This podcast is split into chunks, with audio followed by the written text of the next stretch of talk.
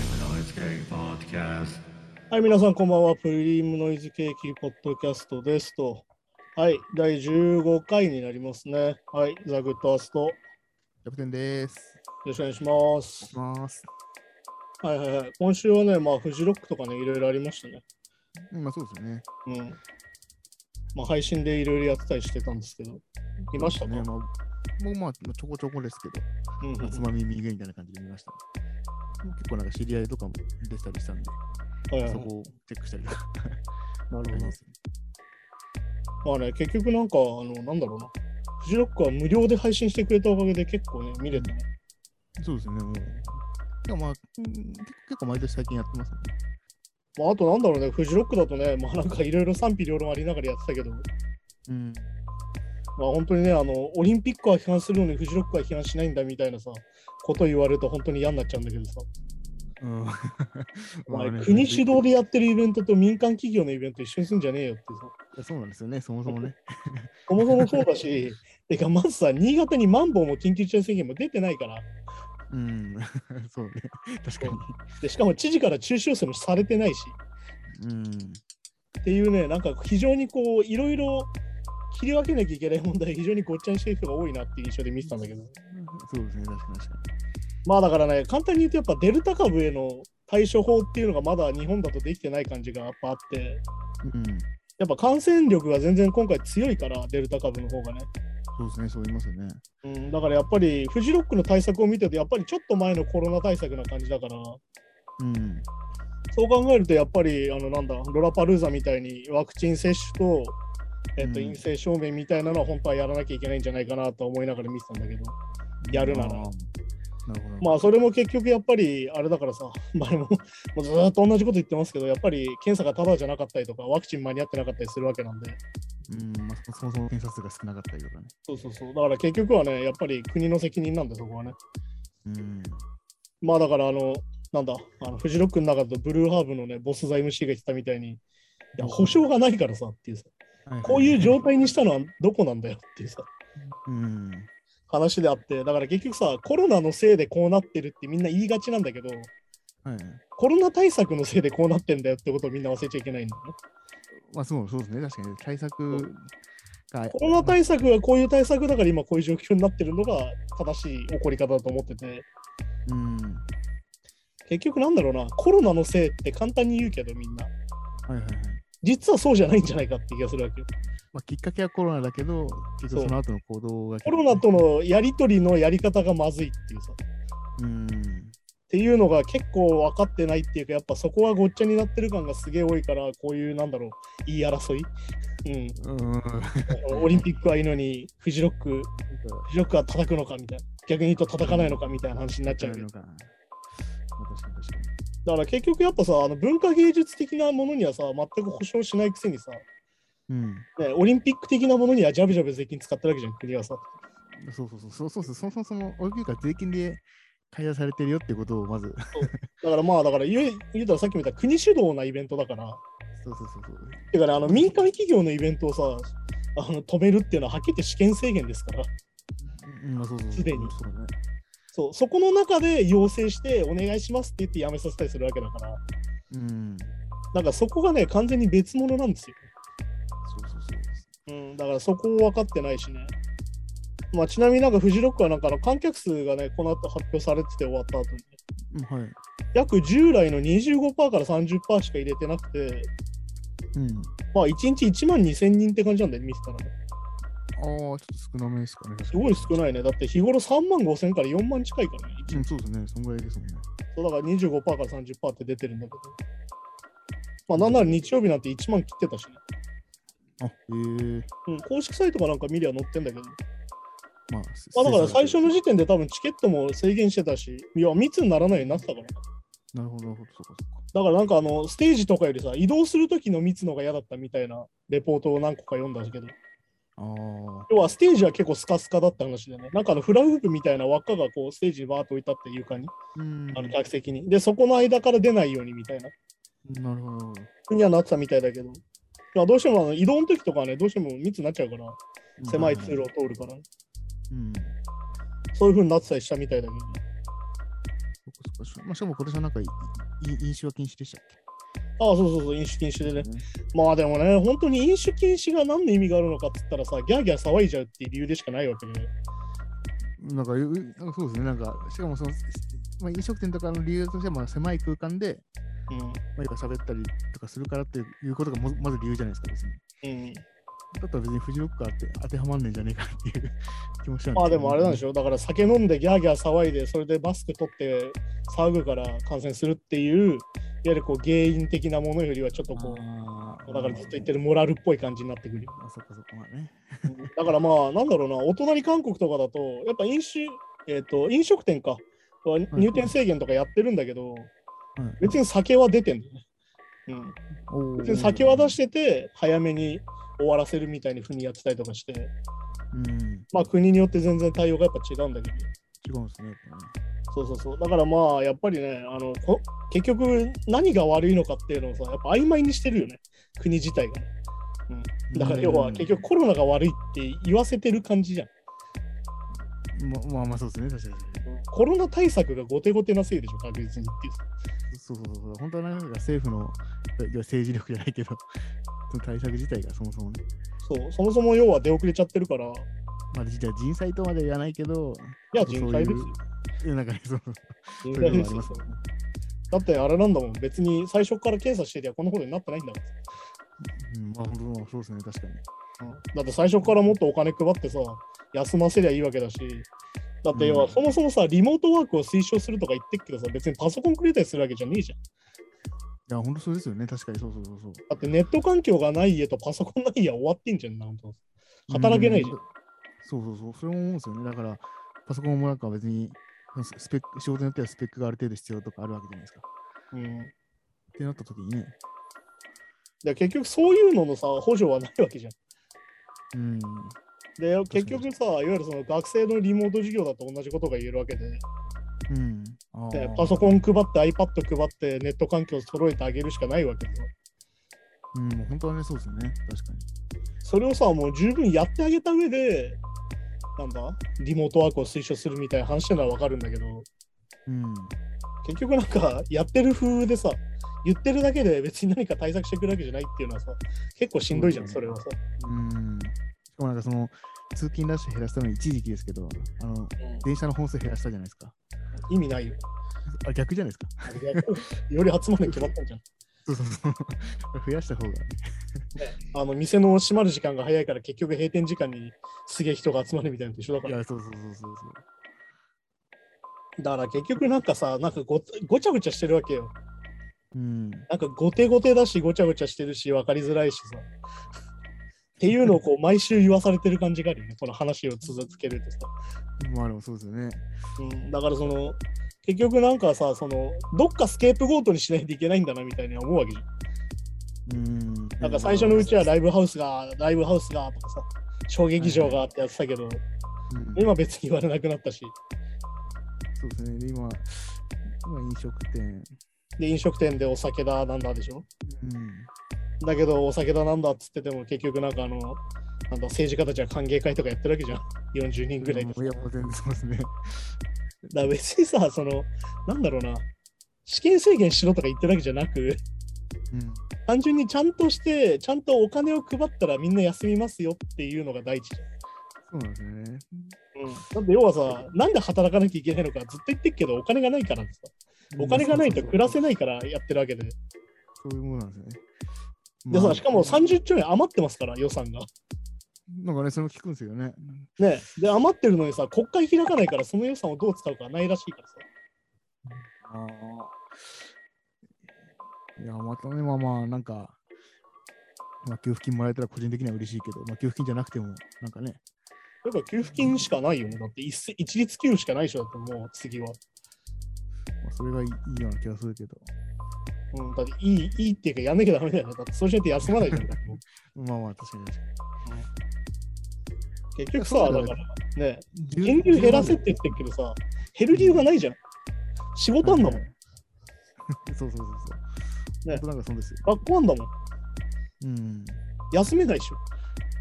いや、そういや本当そうなんですよね。それでさ、コロナが怖いんで休みますっつったら、俺みたいにバイトクビになったりするわけだからさ。ああはね、会社によってはね、そうです。そうそういうことになってんだからさ。っうん。てことはね、やっぱり対策がダメだよね。うん本当そうですよね。結局何も考えてないね、やっぱり。うで、んあれだもんね、結局、あの、補佐官はさ、熱出ただけで入院できたりとかするわけだからさ。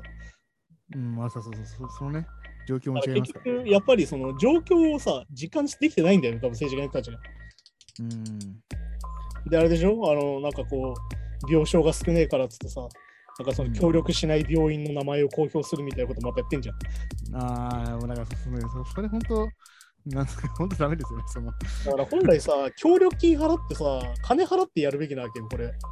そうそうそう、本当そうです。ね、本来さ、なんか余計にお金渡して、ちょっとやってくださいってやるべきじゃん。うん。まあだからなずーっとやってたさ、いわゆる保健所減らしたりとか、その病院の国立病院とかの病床を減らして、てか病院の病床を減らしてってさ、補助金出してたわけじゃん、それに対して。うん、うん、これぐい。らい削削減しましたっつったら、おう補助金やろうってやってたわけじゃん。だかうん、はい。ら完全に後手、今、完全に裏面出てるわけで、はいはいはい。まあだからそこの間違いを諦めて謝れってさ、もう諦めて謝っちゃえよってさ、でもなんか、ままず僕たち間違ってましした、やっぱなしでって、やれないとやっぱダメだよ。た。うん。そうそうそうそう。だから結局、だから、いや、それ今やる必要あるんですか論ですよね。だからその、いや、なんかあった時に病床いっぱいあった方がいいじゃないですかっていう時に、いや、そんなに、そんな今必要ですから、その時か、その時やればいいんじゃないですかって多分言ってたのが、今来ちゃったという。まあだから結局災害対策と一緒だからね。そうそうそうそうそ。うんだから結局今災害級って言われてるけど、まあ要はそういうことだけど、いううん。わゆる待ってくれないし、忖度してくれないからさ。うん、まあ、そうなんですよね。だから結局なんだろうな、そのさ、なんだろう、最近あるそのなんだ、生活保護叩きみたいなのまたやってっけどさ、うん。はいはいねなんかメンタルがどうたら人がやってたけど、うん。ああいうのもさ、結局さ、生活保護費がたを叩くことよりさ、もっと違う税金の使い方で叩いた方がよくないみたいな。だからそうなんですよね。社会保障をた叩き始めたらちょっとね、なかなか、だから結局、社会保障を叩くよりもっと無駄遣いしてるとこあるじゃんっていうさ。うん、そうそうそうそそしてやっぱりお前らの給料は安すぎるだろうっていう。う。うん、そうね。そうなんですよね。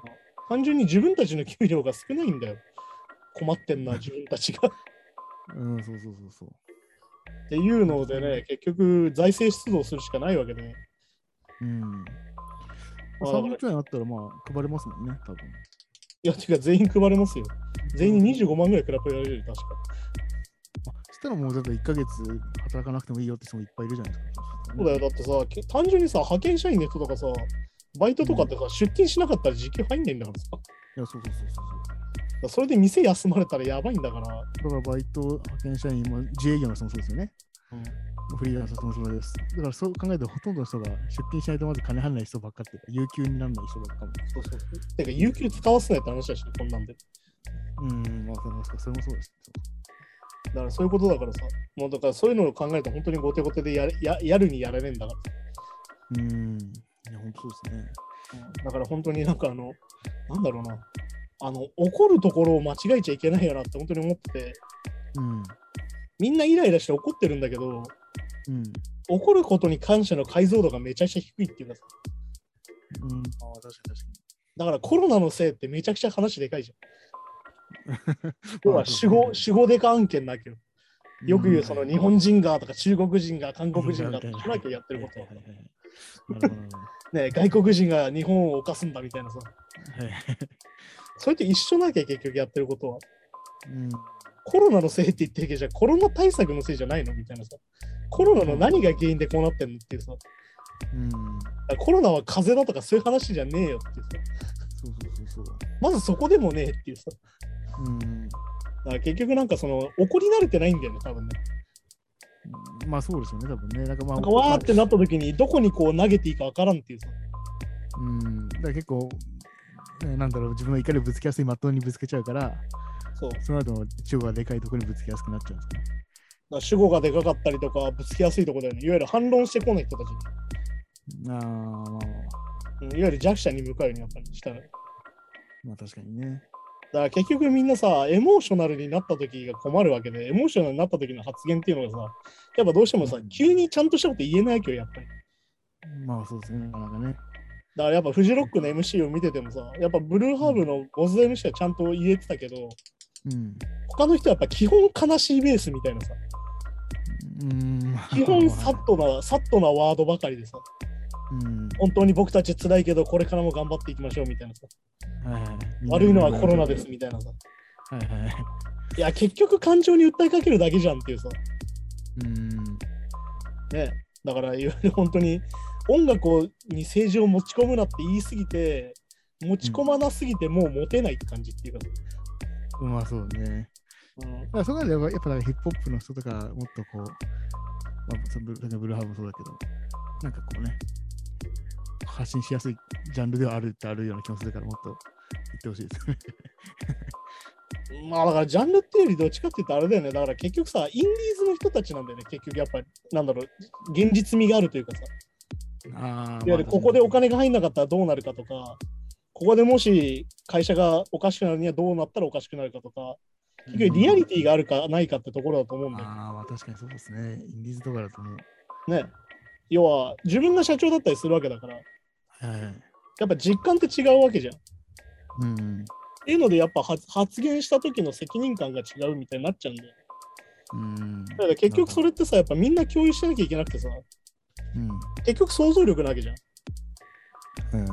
要は自分はリモートできていて、出勤しなくてよくてお金も入ってきて、うん。いや別にこの生活悪くないなって人はさ、まあまあ確かにそうですね。だから、なんならこのままでいいみたいなこと言っちゃう人もいるわけよ。うん。だからな、いやまあ、だからささっきの生活保護のやつもそうだけど、まあ、生活保護に、まあ、どう考えても俺はあんまりなんないよなっていうぐらいの生活レベルだったら、多分簡単になんかなんかいらねえべとか、叩いたりしちゃうのですかね、やっぱり。リアリティがないからああだから自分にとってやっぱリアリティがないし、解像度が低いからね、そこに対して。で自分の周りの友達とかも多分みんなある程度お金持ちでとかあるうん。と、なくなってきちゃうんでしょうね、多分ね。あとまあだから何度も言うけど、自分たちが弱者だって言わないじゃん。うん、まあ本当は、自分たちが弱者だけど弱者って言わないじゃん、やっぱり。ち確かに確かゃんと言っといた方がいいんだと思う、いいと思うんだよね。に。うんあの、吹けば飛ぶし、踏まれれば死にますみたいな状態だっていうのはさ。てか本当にだって1か1ヶ月働かなかったら食っていけない状況って多分弱者っちゃ弱者ですよね。てか、普通に弱者だよね。てか、普通に、なんだろうね。だから弱者って何かねってところから考えなきゃいけないわけで、結局だからその政治発言しなさすぎて、日頃。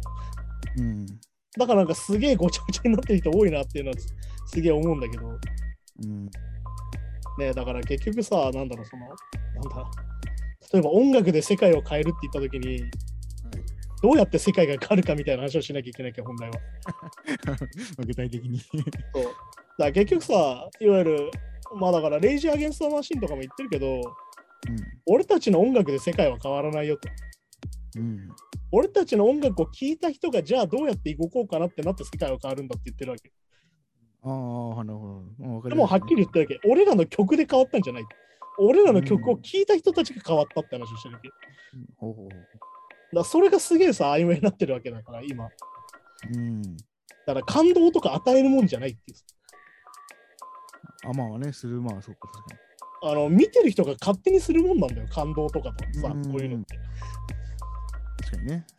だからそういうのをめちゃくちゃ今、なんかごっちゃになって曖昧になっちゃってるから、うん。だからそこもすげえなんかごちゃごちゃしてるっていうか、なんか解像度が低いんだよな、とにかくな。なんかそことそれは別でしょっていうさ、そことこれは一緒じゃないし別だしみたいな。なんかすげえ雑なくくりになってるから。てかまあだから自分もさ、詳しくないジャンルに対して本当に雑になりやすいから、だから要はね、自分が関係ない劇場とかライブハウスはなくなってもいいみたいな発想になる人も言うことはわかるんだけど、だかうん。ら結局自分に必要ないものは全部なくなってもいいみたいに思ってると、あの社会が成立しなくなるっていうさ。まあそうそう、そもそもそうなんですよね。そうそうそう。だからそこでやっぱ想像力なんだよね、結局最終的にはさ。うん。だから本当になんかそこも含めて、やっぱりなんだろうな。 まあやっぱんデモとかやってる人はやってるけど、なかなかに、ね、そのデモでもいっぱいやる国じゃないらしいじゃないですか、日本は。比較的。だってデモやってる人たちに対して迷惑だみたいに言ってるやついるけどさ、いや、デモって迷惑をかけるためにやってるんだけどって話じゃん。まあそう そうそうそうデモとかストライキってさ、そう知ってもらうためにね。そう。うんだから要は電車がストライキして困るって言うけどさ、いやだから困らせてんだよっていうさ、 です ね。いや、そうそうそう。そ、そ、そ、そんぐらいしないと分かってもらえないから、やってそうるわけですから。やってるわけで、なんだっけな、あのはオーいストラリアのバス会社かなんかのストライキがとってもよくできてて、はいはい。あの動くけどお金を取らない。ああ、はははは、なるほど、なるほど。そうすると、ひたすら会社にだけ負担がかかるっていう、うん、ああ、なんか面白いですね。あほうほうほうほう。そういうやり方もあったりするんだけど、基本的にやっぱデモもストライキも、いわゆる、それをぶつけるためにやってるわけだから、その不満とかさ、不平とかさ。でもなかなか普通に多分行っても通じ、なかなか、んあの、何こう、いい意思疎通ができないから、ああいうか、ああいう行動に出てるわけですもんね。うん、だからさっきも言ったけど、要は一人が言ったんならその人クビになって終わりみたいな話だけど。そうそうそうそう。だから団結して何かやるわけで、それに迷惑とか言ってる時点でもうお前分かってねえななっていう。うん、そういやだから迷惑かけたくてやってんだよっていう。そうそうそう。だからまあ、社会問題化してるんだなっていうね、認識にならないっていうね。なんないからね。だから本当にそういうところも鈍くなっちゃってんだよね、結局やっぱり。だかうん。ら要は考えない方が幸せじゃん。うん、まあまあ、考えないで済むならそれは幸せだし、自分が明日生きることなんて考えないでも生きれるのはそれが一番幸せじゃん。てかもうんうまあ簡単なんだよ。要は単純化だからさ。うん。で結局要は自分たちの周りだけ幸せならいいみたいなさ。まあまあまあね。ね非常になんかヤンキーマインドなさ。うん自分たちの家族は守るけど他のやつは死んでもいいみたいなさ。それってヤクザと変わんねえじゃんみたいな話だから。あーまあまあ確かに確かに。そうそれがもう政治とかでもそういう感じになっちゃってるからね。自分たちのお仲間企業だけで全部賄おうみたいになってるから。そうですね。だから本当にね、そういうのばっかだとやってらんねえよなって思う。うん。まああれなんだよね。だからそのフェスがどんどん中止になったりしてる中でね。あだからロラパルーザやるやってるって話してたじゃん。はいはい。ロラパルーザは結局フルでやってマスクなしで、うん。なんだっけな、陰性証明とワクチン接種が必須だったのかな。うん。で、なんか結局3万8500人参加で、まあ、データ出てんだけど、ここに。はいはいはい。えっ、と、203人感染。おーで、結局まあ、感染率としては0.05%。っうん。てことでまあ、要はワクチンの効果がかなり高いんじゃないかって話に今なってんだよね、やっぱり。おーなるほど。確かに確かだから先週言ったブレイクスルー感染がどうだ言ってるけど、やっぱりこうワクチンを取ってると、まあ、重症化はしないと。に。うん。でなおかつこの203人もほとんど重症化してないって話で、うん。ほぼ軽症みたいなことにはなってるから、ほうほうほうほうだから結局その、フェスフェスでそれってことはまあ一般生活だったらもっと低いってことですもんね。まあ低いというか、要はこれだけ密を作ってこういうことって感じだからね。そうですもんね。まあだからなんだっけ、あのヨーロッパ選手権のさ、あのサッカーのユーロで、イギリスかなんかがフルで入れて6万人かなんか入れて6000人感染みたいに出てたけど、はいはい。あれも結局はまあ、それでもやっぱ、これでじゃあロックダウンするかって言ったらしないって話にはイギリスではなってて、うん。結局だからワクチンが進んでって、結局だからまあ多分最終的にはやっぱインフルエンザみたいにしていくっていう対策になっていくんだろうなって感じなんだよね、この感じだとね、結局。まあそうそうですね、多分ね。だから結局このデルタ株とかがやっぱ感染力がめちゃくちゃ強いってなってて、うん。今までのその隔離とかだけじゃ間に合わないってなった時に、うん。やっぱりワクチンをバンバン接種して、いわゆる重症化しない流れ。うんだから感染抑えるというよりは、まあ、そうですね、その後の方に力を入れるって感じですね。っていう風に多分なってくんじゃねえかなと今を見てて思うんだけどねだからゼロコロナって言ってるところがどれだけ続けられるかってとこだからうん、なかなかね。そうだからニュージーランドも結局増えてはいるしまあだから台湾も結構頑張ってはいるけどやっぱり増えてはいるからねちょっとずつねだかうん。らやっぱこまめに、うん、ゼロコロナになったとしても、多分本当、何年も、そのいわゆる渡航禁止とかしない限りは、やっぱり外国の人が来て、うんまた広まったりとかもあり得るわけじゃないですか。うん、だから台湾とかはねでもちゃんとしててさ台湾はさ全然。なんだっけな韓台湾かだからなんかあのデルタ株が出たんだよね確かラムダかデルタが出て、うんそれが結局なんでかっていうといわゆる渡航してきた海外から来た人を自主隔離してたわけうん。 2週間ホテルに、ル。はいはいそしたらホテルにボヤが起きちゃってああ、なるほど。はい。で公園に避難したとうん。その時に一般市民ってやっぱり一緒になっちゃったって話をしてんだよああ、接触しちゃったからっていう。で、うんそれで感染したっていうのを見つけてまた制限してるんだけどその時にちゃんとあの、うん大臣が謝ってるわけようんもう二度とこういうことはならないようにしたいっていう話をしてるわけ。はいはいはいはいはいはい。ちゃんとしてるよね、なんか立まあ、まあ、立派ですね。うん。ちゃんとしてるよ、やっぱり。っちゃんとしてますね。ていう話でさ。うん。だからやっぱりこのデルタ株に置き換わっていくっていうところで、これからの状況が変わっていくんじゃないかなっていうのと、やっぱりワクチン接種が大事なんじゃないかなっていうふうに俺は思うよ。やっぱまあ、そうですよね。りうん、じゃあそろそろちょっとね雑談が長くなりましたけど、ちょっとニュース、うんはいはい。ニュース。はい、行きます。9-1ネイルズ、今年のライブをすべてキャンセルすることを発表。でこの記事によりますと、9-1ネイルズはえっと新型コロナウイルスに対する懸念から、予定されていたライブを出演を辞退することを発表しています。トレント・レズナーは、このキャンセルしたライブについて、予定したこれらのライブは、ライブミュージックのカタルシス的な祝福すべき復活となることを意図していましたが、日が経つにつれ、私たちはまだその場所にいないことが明らかになってきましたと語っていますと。はいはいはい。あとまあね、これと同じ時期に、まあ、ニール・ヤングもね、自分が主催してるフェスを自分がキャンセルするっていうね、うん、そうですね。はいっていうのをやったりとかしてて、ね、うんまあだからまあ、なんだろうな、まあ、トレント・レズナーって自身はね、結構慎重派というか、うんうん、だからその、なんだろうな、グッズでこう、酸素フィルターついてるマスク出したりとかね、うん、おお、はいはもともと結構慎重派というか、かなり科学を見る人で、いはいはい。でまあずっと言ってんのが、まあ、その音楽を楽しめる環境になるまでは待とうっていうのは多分確かずっと言っててうーん、今は無理してやるとこじゃないんじゃないかっていうねなるほど、なるほど。あの音楽としてはね保証がちゃんんとあってちゃんと休めるんだったら休めばいいんじゃないかっていううん、あ、そうですね。そうそういう話にはなってて確かに感染対策意識しながらっていうのは100%楽しむ環境ではないですもんね。確そういうことなんだよねだから結局その、なんだろうな新しい生活様式とか言っちゃってるけどかに。うん、要はこれがデフォルトになるっていうのは良くないでしょってことなんだよまあそうですね、確かに。みんなマスクして、ソーシャルディスタンス取って、歓声なしでライブするっていうのがデフォルトになるのはさ、いいことじゃないわけで、っないわけですね、確かに確かていう観点からすると、やっぱその完全な状況、いわゆるマスクなしで、ディソーシャルディスタンスなしでに。うん、やれるってことがある意味ゴールなわけで、ライブ業界からしたら。はいはいはいはい。そこを目指していく中で、やっぱり今じゃねえんじゃねえかなって思う人がいるってことはある意味正しい。うん、確かに。だから結局、その、ロラパルーザでもさ、結局やっぱ感染ついたら出るっていうのは分かってるじゃん。うん、はい。だからまあ、フーファイターズも今ツアーやってるけど、やっぱスタッフに感染者が出たりとかして、途中でキャンセルになったりとかして、うんキ、ャンセルしながらライブやってるわけで、なるほど、なるほど。はい結局要は倒れながら、傷つきながら進んでいくわけなんだけど、うん、今無理しなくていい状況なんならちゃんと休んだ方がいいんじゃねえかっていう派の人もいるべきでね。まあまあ確かに確かにそうですね。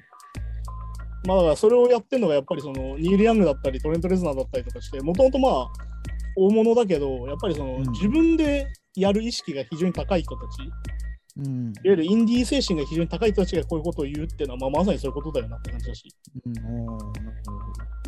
結局やっぱり自分たちがさ安全かっていうのがあんまり把握できてないわけじゃん結局どうなるかとかさ、うん、そうですね。いわゆる最悪な状況。況も考えた時にちょっとこれ今やる感じじゃないよなっていう判断を彼らはしたってことだから、多分そうですね。うん、まあ、あとそのさっきさっき言ったあアーティスト的にもなんか、その要は曲聴いた人が感動するとかっていうのを、って意味では、多分要はじ自分たちがどんだけ万全な状態でライブやっても、やっぱお客さん側が100%楽しめる状態じゃなかったら、なんかね、アーティストとしても多分不本意というか。そうそうそう、みたいな部分そういうのもあるし。まあ、あとなんだろうな、なんだっけな、どっかヨーロッパかな、オランダかなんかのフェスで、うん。まあ、その若い人を中心にやったんだけど、まあ、結局やっぱ感染者が出ちゃって、いわはいはい。ゆる何パーセントで、わ感染率が何パーセントみたいに出てるんだけど、そこなんていうかな、うん市長かな、なんかが言ってたのが、やっぱ若い人たちのメンタルヘルスの面を考えてやった方がいいっていう発言をしてて、いわおーはいはいはいはい。ゆるさ、なんだろうな、僕たちおじさん、俺はもうおじさんと言える年齢だけどおもじ、さんですね。はい。要はさ、人生の何パーセントコロナかって話なわけよ。ああ、まあね、そうね、確かに。いわゆる若い人になればなるほどさ、人生のほとんどがコロナなわけ。うーん。まあねその青春時代というかね、まあまあま青春時代というかさ、単純にさ、パーセントとしてそうなわけ。あ。うんあーはははは。人生のさ、20%ぐらいコロナだったりするわけよ、若いと。まあ確かにね、そうかそうか。ね、要は10歳とかだったらさ、もう20%ぐらいはコロナなわけだから、うん確かにそうですね。はいはいはい。そうなるとさ、やっぱしんどいじゃん。楽しいこと全然ねえじゃん、世の中ってなっちゃうけど。ああ、確かにね。ああ、そういうことか。まあまあままあ、あとメンタルヘルスの話だと、あの社会抑うつ度調査っていうのを日本でやってる人たちがいて、あの、なんだっけな、荻上チキっていうあのジャーナリストの人がいるじゃん。ああの人がやってるチキラボっていうところで、社会抑うつ度調査っていうのをやってて、やっぱりこう若年層と、いわゆるその貧困層だよね。対するメンタルヘルスのケアがやっぱちゃんとできてないって話で今。うん。ああ。結局だからさっきも言ったそのエッセンシャルワーカーだったりとかさ、まあ、だからコンビニ店員とかもある意味そうなわけで、結局出勤しなきゃいけなかったりとか、いわうん、ゆる楽しいことがほとんどなくなったりとかね、ああ、そうね。若い人だとね、修学旅行がないとかさ、っああ、そうそうそう、それね。それもきついな。ていうのがいっぱいあったりとかして、やっぱメンタルヘルスの問題としてかなりコロナがあるっていう話で、うん。でそれを要はどうやって解消するかって話なんだよね、やっぱり。まあそうですね。まあ、だからその面から関しても、やっぱこういうフェスを開催するっていうのは大事なんじゃないかっていう話を、確かその国の人は言ってるんだけど、うん。そういうのも合わせて考えると、やっぱりだからその単純にやれやれないで考えるよりは、じゃあどうやったら最善が取れるのかなっていうのを話し合っていくしかないんだろうなってとこだし、うん。やっぱりアーティスト側としてもやっぱやらないと潰れるとかいう人はやるしかないしね、まあそこはね、まあまあ確かそう、だから結局それはやっぱ保証して休ませるしかないわけに。うん。で。で逆に言うとこう、ナインチェーンズとかニール・ヤングみたいな自力がある人たち、休める余裕がある人たちはやっぱ休みたいんだって休んだ方がいい。うん。で、なんだっけな、合わせてやっぱ9月に、確かピクシーズがにナインチネーズ一緒にやるライブ、一緒にジョイントする予定だったんだけはいどは、いはいピクシーズのツアーの方も全部キャンセルになって、うん。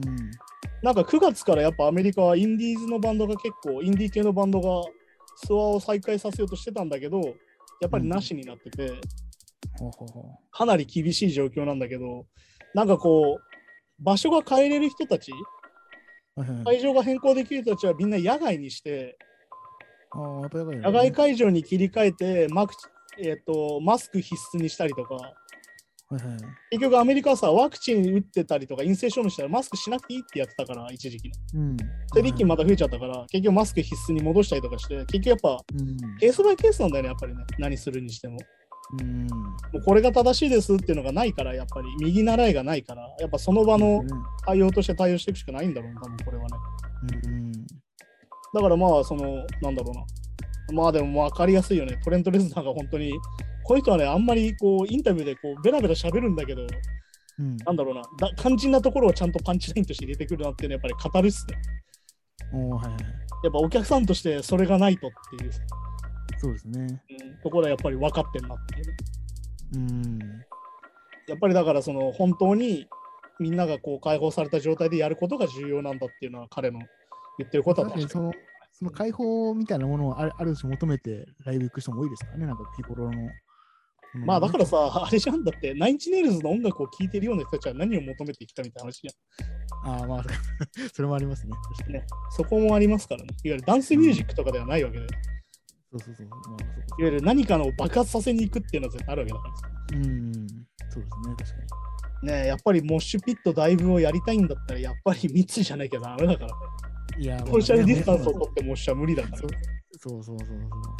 て考えだかるらとクラね、クラシックとかみたいに落ち着いて、みんながもともとね、そういうしゃしゃべらず、落ち着いて声出さずみたいな環境だったらいいけど、なかなかねそういうもんじゃないからね。。やっぱりそうじゃないとそこら辺もやっぱり考えなきゃいけないなって感じですよ。うん、そうですね。はい。あとなんだっけあれだよね。あとリアムも確かあれだったね。O2 アリーナでライブやってましたね。そうですね、やってて。なんだっけやっぱやばあれだよね。あのゴリラズと一緒で医療従事者向けのライブもやったんだよね。確かに。そうですね。やってて、まあ、一応これリアムが18ヶ月ぶりにライブ復帰っていう。ああ、なるほどね。まあね。リアムはめちゃくちゃこう、 まあ BDI っていうバンドをファースの後始めたけど、結局あんまりうまくいかなくて、ソロに転向してっていうのはいろいろあったりしたけどね。はいはいはいなんかね、セットリスト見てるとそこそこオアシス時代の曲もやってたりとかして、うん。うん。ラストはやっぱりワンダーウォールなんだなみたいなさ。うん。あはいはいはい。いいですね。まああとリアムだとあれだよね、あの、だからイギリスはこの後リーズレディングリーズが待ってんだよね、フェスとしてはね。うん、はいはいはい。それがなんだだからあれか。だから本当にまさにこの時期にこれから始まるんだよね。多分。うん。それはどうなんですか今のところなんか特に出演者自体とかのあれは出てるんですかね。うんあ今でもやるんだったらね、もうやっぱデータ出すっていうのがやっぱ大事だと思ってて、うんやっぱこう、ワクチン接種と陰性証明必須にして、で、マスク必須で、うんで何人入れてっていうのでやって、何人感染しましたっていうのはやっぱデータ取っていくしかないんじゃないかなって気がするから、やるならね。まあそうですね、確かに確かそれをこう、なんだろうな、こう積み上げてって、ちゃんと対策していくしかないんじゃないかな、やっぱり。に。うん、まあそうですね。そそそまあデータ取りやすい状況だからやっぱ取るべきですよね。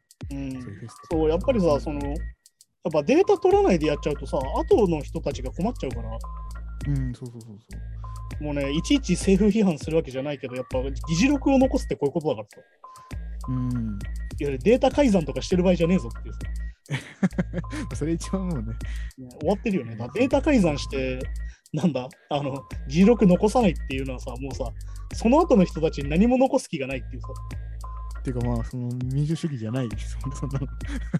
これでもしまた何十年後かにコロナみたいなことが起きたときに、そういや、あーね2020年ぐらいの日本政府って何やってたんだろうなっていうのを日本政府が見たときに何も残ってないってさ確かにそれはなな。んか議事録残さなかったっぽいよみたいなさ、いやー確かそんなバカな話あるかじゃん、 やっぱり。に。うん、っていうところがありますからね、やっぱりこうやってやっぱりまあフェスやるにしちゃって何しちゃってやっぱりデータなんで、まあでもやっぱりあれですよ、やっぱり音楽と政治は密接ですよ。うんまあ、こまあね、ここ今年ちょっと、今年は、去年、今年で結構なんか大い知らされたというか、うん、てか皆さん、あれですからね、てか誰だって政治を持ってますから、まず土台に。まあな政治ぜのな中らでその政府の中で生活してますから、そういうことなん国民ですから。あの政治から切り離された存在って人いませんか確かにそうだね。ら、ね、野球選手に野球だけやってろとか、バスケの選手にうんボールだけついてるみたいなトランプが言ってたけど、うん。それって逆に言うとさ、レジ打ちの人にレジだけ打ってりゃいいんだよ、お前はみたいなさ。まあまあ、まあ、黙ってるみたいなことですね、要は。ね、要はそういうことだからさ、その言葉自体のおかしさにみんな気づいた方がいいよ。だかうーん。らやっぱりその政治を持ち込むなっていう時になった時に、もうちょっとちゃんと日本で議論するべきだった気がする。まあまあね。だから、なんだろうな、別にさ、いいんだよ。何したっていいんだよ。どういう思想であって、基本的に人種差別とかさ、そういうのじゃなければ思想っていうのは自由なんだけど、うん。そこでもやっぱりね、ちゃんと自分のさ、そういうアイデンティティみたいなのも示さないと、うん。やっぱ自分たちが社会で生きるときにどうなのって話だから、そうですね。でも、やっぱりでも日本のアーティスト、やっぱこう政治参加、やっぱ少なめなイメージがあるんですけど、やっぱ。まあ、スポンサーだったりいろいろあるんじゃないですか、やっぱりまあ、この政党を応援してるとか、まあ、言う言う人もほぼいないじゃないですか。うん。だから日本は全体的にそれ言わない傾向がある。言わない、そうですもんね。でまずそそこの流れから来ると、もうなんかあんまりこう、なんとなくふわーっとしたこの世の中おかしいとか、なんか間違ってるとか言うは言うけど、具体的に何か今目の前のものを批判したり、こう何か意見を言ったりっていうメッセージ性を出す人はあんまり少ないですよまあだからあれなんだよね、ちゃんと勉強してないんじゃないやっぱり。ね。まあ、それもあるのかもしれないけど、ままあ、だからそれがごっちゃになってるからめんどくさいんだよね。そのなんか、清い方がいいっていうのと、実は勉強してないだけでしょっていうのがごっちゃになってるから、あほら、だから勉強すればいいんだよ。社会について。そうだね。それは学歴とか関係ねえからさ。うん。今日本で何が起きてて何が問題なのか調べればいいわけで、うん。ね、ここでまた一つ怖いのがさ、あの、俺はメディアが報じない真実を知っているみたいな方向に走っちゃう人もいるわけです。ああ、まあまあ。まあね、 はいそまあ、そ逆にそそっちに行っちゃう人もいる、まあ、中にはね。そうだからめちゃくちゃ危ういんだよね、やっぱり。だから地頭で考えるとかさ、そのなんだ、やっぱなんだろうな、その分かりやすさを求められるじゃん、すごい。こういう、なんだろうな、例えば YouTube の動画とかでもそうだけどさ、うん。なんか分かりやすいものをみんな求めるじゃん。分かりやすい解説をすごい求めるけど、はいはい。分かりやすさとその言ってることの正しさって実は関係ないんだよ。うん。やっぱだから入入門編で止まってると、わわかんなくなっちゃうっていうのと一緒ですよね。だからその。うん、だから結局なんだろうな、そのメンタリストの人とかさ、あとヒロインとかもそうだけどさ、結局やっぱ分かりやすさが重視されるわけじゃん。うん。この人言ってること分かりやすい、きっと正しいんだろうみたいなさ。うん。いや、まだまだ分かりやすさと正しさは関係ねえよっていう。で本当はだからそれを入り口に、あ、本当にそうなのかなってって自分で興味を持って調べるところまでが本当はゴールなんですかね、セットとしては。まあそうじゃない。だからいわゆる5分で分かる何々みたいなのを読んでさ、うん。途中で物足んなくなって本書を読むみたいな話、現象を読むみたいな話。ほん本当はね、それが、あれだけど、その要約自体がもうゴールになっちゃってると、うそうそうそう。ん、ってことだか。からなんだろう、俺もさ、その映画の感想とか話したりするのすごい好きだからさ、そういうのネットに上げたりするわけだけど、はいはいはい。それで終わりじゃないからね、それ自体はさ。まあそうですね、本当はだから、それをそれをきっかけに、ああ、こんな映画もあるんだ、じゃあ見てみようっていうのが、まあ、そうそうそう。本来も求めてることでかな。だから本当にあの、ファスト映画とか時短とかコスパとか全部クソだなっていうさ。うん。だからそこはちゃんと、ちゃんと言わなきゃダメなんじゃねえかなっていうさ。その分かりやすさと正しさは関係ねえぞっていうさ。うん。そしてあの、正しさって言葉を簡単に使うと非常に生きづらくなる感じがあるよ。正しさね、難しいですよね。うん、だから正しくなさをどこにやるかみたいな話だから。うん。だから分かりやすさの中にはさ、お前らの大嫌いなあの金メダル噛む知事とかも入ってるぜみたいな。うんはいはいはい要は人として分かりやすいじゃん。ああいうガハガおじさんみたいなのってさ。あーまあね、パフォーマンスなんかあの人はそういうことするよねとかさ。あなたはこういうこと言いそうだよねみたいなさ。分かりやすさなわけよ、あれは。はっきり言って。はいいわはいはいゆる分かりやすいおやおじさんキャラなわけだから。うん。でもそういうの求められてるじゃん。まあそうですね。まあ、まあ、だからキャラ付けというかね。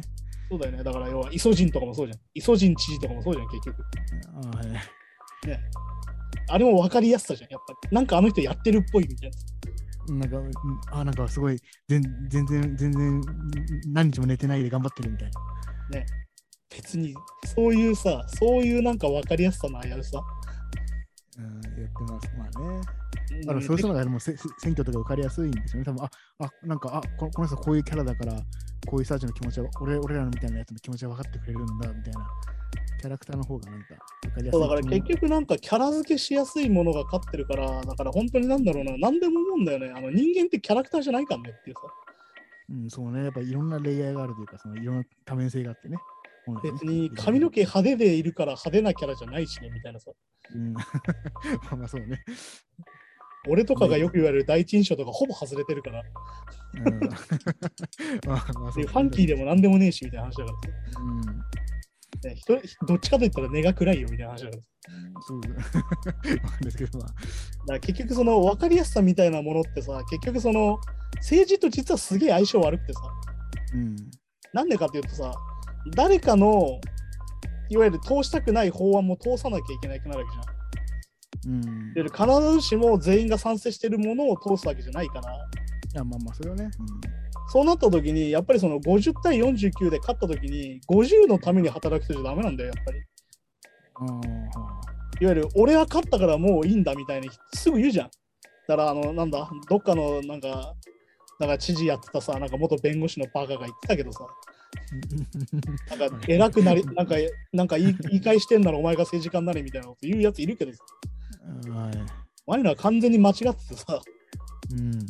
だからそういうこと言っちゃう人は政治家になっちゃダメなんだよね本来まあそうですね。み民意を聞くのがまあね、基本ですけだどからさっきも言った50対49だったら49を組める人じゃないとなっちゃいけないんだよやっぱりだから自分はこれは正しいと思ってたけど、逆に反対票が49もあったんだってことも、理解しなきゃいけないうん、でもさそれってめちゃくちゃ当たり前なことじゃないっていうまあそも、まあ、そもそもね、そうですけどね。だから本当になんだろうな、そこら辺なんだよね、やっぱね。うん、その分かりやすさの弊害みたいなさ。うん、で元をたどればやっぱりみんな時間がないんだと思うんだよ。時間と余裕ないんでしょうね。そうだ、そそうですね。やっぱだからそれはやっぱり金がないんだよね。うん、いや、ほんとそうそうそう。だからやっぱり時給を上げてもらわないといけませんよねって話ですよね。うん、だって、た多分ここの世の中から、多分今働いてる人で、もう週、まあ、週週週1休んでいい、だからなんだろう。週週週5で働いてる人は週4でいいよとか。ってなった時の一日が毎日できた時多分結構みんないろいろんないろんなことについて考える時間とか変わるような気がするんですうん。うん、だから結局やっぱりあの余裕と時間がないから、いわゆる簡単な分かりやすいものに飛びつきやすくて、けどさら、にそこから要は正しいか正しくないかのジャッジまでそれに任せちゃうんだよ。ううん、そうそうそうそう。もうだから逆に言うとか、その正しくないなって思いながら見る分には問題ないけど、多分ああいうのって。うん。あ、なんか立派な人が言ってるから正しいんだろうなと思っちゃう人は見ちゃいけないんだよね、多分ねあまあね。だからそこのね、住み分けも結局なんだろうな、曖昧なんだよね。うん。だからそういうのも考えると、やっぱりその、なんだろう、なるべくして今このコロナ対策になってる感じ、日本っていうさ。はいはい、次行きましょうか。あ、そうですね。はいエミネム50セントが手掛けるドラマ BMF に FBI の情報提供者役で出演することが決定とでこの記事によりますと、えっと、エミネムはケーブルテレビ局スターズで50セントが手掛けるドラマ BMF で1980年代中盤に10代で FBI の情報提供者となり、デトロイトのギャングに潜入していた実在の人物、ホワイトボーイ・リックことリチャード・ウェルシュ・ジュニア役を演じることが決まっていますと。はいはいはい。まあ、これはあれですよね。いわゆるそのラッパーの俳優活動みたいな話で。うん。はいはいはい。まあ、だから、なんだろうな。まあ、エミネムはね、まあ、有名なエイトマイルっていう作品があったりとかして、うんその後も結局あれなのかななんかその俳優活動いろいろやろうとしたんだけど、結局やれなかったりとかしてて、うん。はいあのサウスポーっていうボクシング映画があってさ、はいはい。あのジェイク・ギレンホール主演で実部、実際いたそのボクサーの物語があったんだけど、うん。それをこうエミネムがサントラとか全部やってるんだけど、お本当はエミネムが権利を買ってて、プロデューサーの。お。はいはい。本当はだからエミネムが主演する予定だったんだけど、結局エミネムの健康状態としてね、確かその映画の中で、ジェイク・ギレンホールもすげえこうバッキバキの体にして、いわゆるボクサーやんなきゃいけないからさ。ああ、まあ、そこそこそうそうそう。それで結局エミネムできなくてって話はあったんだけど、逆に一方、う一方その頃50セントの方はね、結構いろいろ出てて、そこ。ほうほうほうほう。あの、なんだろう、い俺が見た中だと、あの、大脱出っていうね、あのシルベスタ・スタローン、アーノルド・シュラルツェネッカー共演の映画で、うーん。あはの、はいわゆるそのスタローンのなんだっけな、警備会社のハッハッカー役みたいな。いわゆるコンピューター技師の役をやってたりとかして、お前どう見てもそういうなんかインテリキャラじゃないやろ。げげ現場派な感じですけどね。どっちかってお前ストリートな感じじゃないのかみたいなね。えあとなんだろうな、その8マイルもさ、あれじゃんやっぱエミネムの自伝的映画なんだけど、えうん。こう50セントのあの Get Rich or Die Train っていうさ、いわゆるファーストアルバムのタイトルになってる、こううん自伝的映画があって、うん。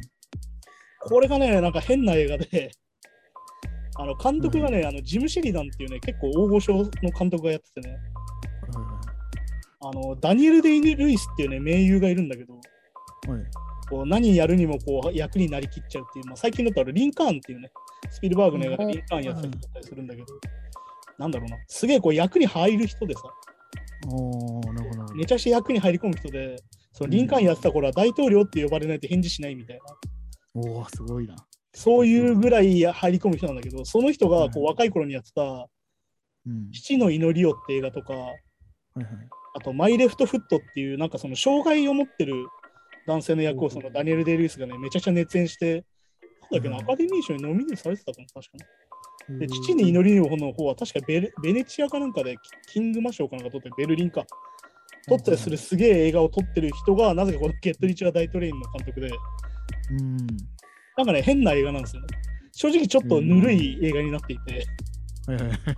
あのこんないい話じゃなくないっていうフィティセントの反省を描いてるんだけど、あー、なるほど。ちょっと美化されちゃってますね。うんなんかその、なんだろうな、エイトマイルとまあどうしても比べちゃうっていうかね、同時期っていうか、うんその、同時代のものだから、うんそうそんな中ね、そういうね、映画があったりとか、結構フィティセントはね、アクション映画のちょい役でちょこちょこ出てるんで、あ、えー、そうなんですね。そうそう、そういうのがあったりとかして、だから、あの、50セントはね、正直ラッパーとしては今ちょっと死んじゃってる感じで、うん。最近だとあの自己破産しちゃったりとかしてるんだけど、あー、なんかはい。ちょっとありましたね、前に。そうそうそうあなんだっけ、持ってる車とかは全部レンタルでしたみたいなさ、うん。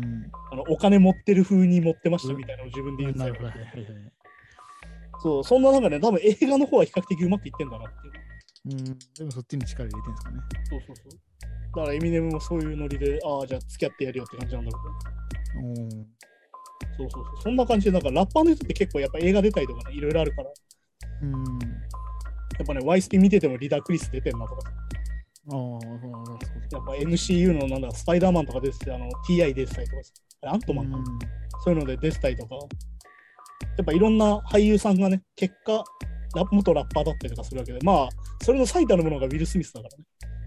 ああ、まあそうですね。確かにそそううそかうあのフレッシュ・プリンスことウィル・スミスですから。うーん。ああ、確かにそうですね。そう、なんだっけな、ウィル・スミスはあれなんだよ。あの、最初の年かなんかにお金を使いすぎて、うん。あの所得税って次の年かかるじゃん。まあそうですね。はいはい。それを知らなくて使いすぎて、やばい、どうしようってなって映画に出たらめっちゃ当たったっていうね、でももうなんかすごいな。 本当本当持ってますね。なんかね。スター結果、メインブラック。だから、スターうんね すごいな。めちゃくちゃ今や、今やめちゃくちゃ稼いでる俳優さんになってるからね。 うん。だからなんかあの、あれなんだよ、だからなんだっけ、あのドレイクの曲のさ、なんか TikTok ビデオみたいなのをさ、ウィル・スミスが真似してさ、なんかすげうえ、んすげえみたいになってたけどさ、いや、もともとラッパーでダンスとかも上手な人じゃんみたいなさ、 まあそうですね。知ってる人からさ、はいあいつもともと音楽家の人じゃんみたいなさ、うん。そうとこだったりするんだけどね、だからまああの、ラッパーの人たちがね、こうやって俳優転身してうまくいくっていうのはまた違う才能だったりするから、うん。まあだからラッパーっていうのはなんか実はさやっぱ役だったりするわけじゃん。いわゆるラッパー的役にこうさ入り込んでやってる人が結構いるから、まあ人格作ってとか、まあ特に MM とかそうですもんね。そう、NM 確かに4人格ぐらいいるもん、確かに。なんかそうですよね。はいあの、マーシャル・マザーズって本名とエミネムとみたいな。あと、スリム・シェイディっていうのがいたりとか、おー確かあの4役ぐらいでやってたりとかしてたから。うん。まあだからある意味なんだろうな、プロレスラーが俳優で声優成功するのにも近いかなって感じがするんだよ。ああ、まあそっかそっか。はいはいある意味こう役に入り込んで、常に自分とこうなんだろうな、虚業実実みたいなさ、うん。虚実の被膜の中で生きてる人たちだから、いわゆるそのプロレスラーとしてのキャラと、いわゆる本当の本当の自分がいる人たちじゃん、やっぱり。まあ、しかもこうスステージ上だけじゃなくて、こう普段のインタビューとかでもやっぱそのキャラでいく。なりきらなきゃいけないから。うやっぱラッパーとプロレスラーって実は俳優見てないんじゃないかなって気がするよ。ん。おーなるほど、なるほだからワイドスピードとか見てたらほとんどラッパーとプロレスラーみたいな人しか出て ないんだよ。ど。あー あと、あとあそう筋骨隆々のハゲみたいな。まあまあ、まあなかなかね、体型がね、限られてくるとかあるかもしれないけまあね、プロレスラーの人とか映画出だした頃体でかすぎて笑うもん。お前それ誰も勝てないやんって体してたりするから。ど、もし仕上がりまくっててみたいな。そうそうそう。いやいや、あの一般人じゃないよねみたいな。あの一般人のコンビニ店員役として出てるけど、どう見てもコンビニこんな人いないよね。ってなっちゃうから。防犯バッチリじゃないですか。だそういうことになっちゃうからさ、あのねキャラとしておかしいんだよね。強盗に入られるみたいなさ。強盗に入られてキャーみたいになってるけど、いや別にお前勝てそうじゃないみたいなさ。強盗も入らないでしょっていう。だからそのリアリティのなさみたいな話になっちゃうから、うんだからそういうところは逆に難しいんだと思うんだけど。うん。